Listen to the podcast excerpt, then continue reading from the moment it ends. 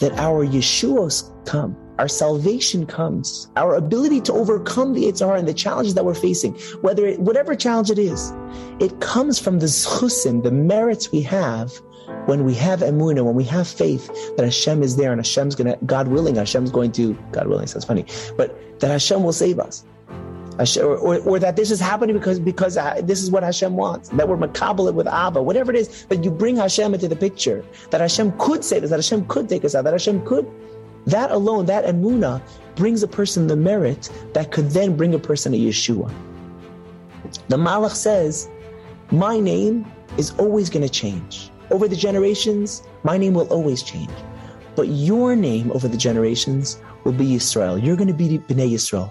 You're going to be people that no matter what, in place of darkness, whether it's going to be a Yevanim, or it's going to be a Spanish Inquisition, or it's going to be the Nazis in Germany, or whatever it is, whatever the enemy was throughout history, the Romans, or whether it's going to be on a personal level, the Yetzer Haras that we're going to have, we're going to overcome.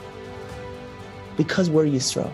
Because we have Yashar Kil, we see Hashem right in front of us, no matter how dark it is. When it's dark, when it's Vayakon Balayla in the middle of the night, and we're alone, all of that, we're going to always see Hashem right in front of us. This is what it means to be B'nai Yisrael, the children of Israel.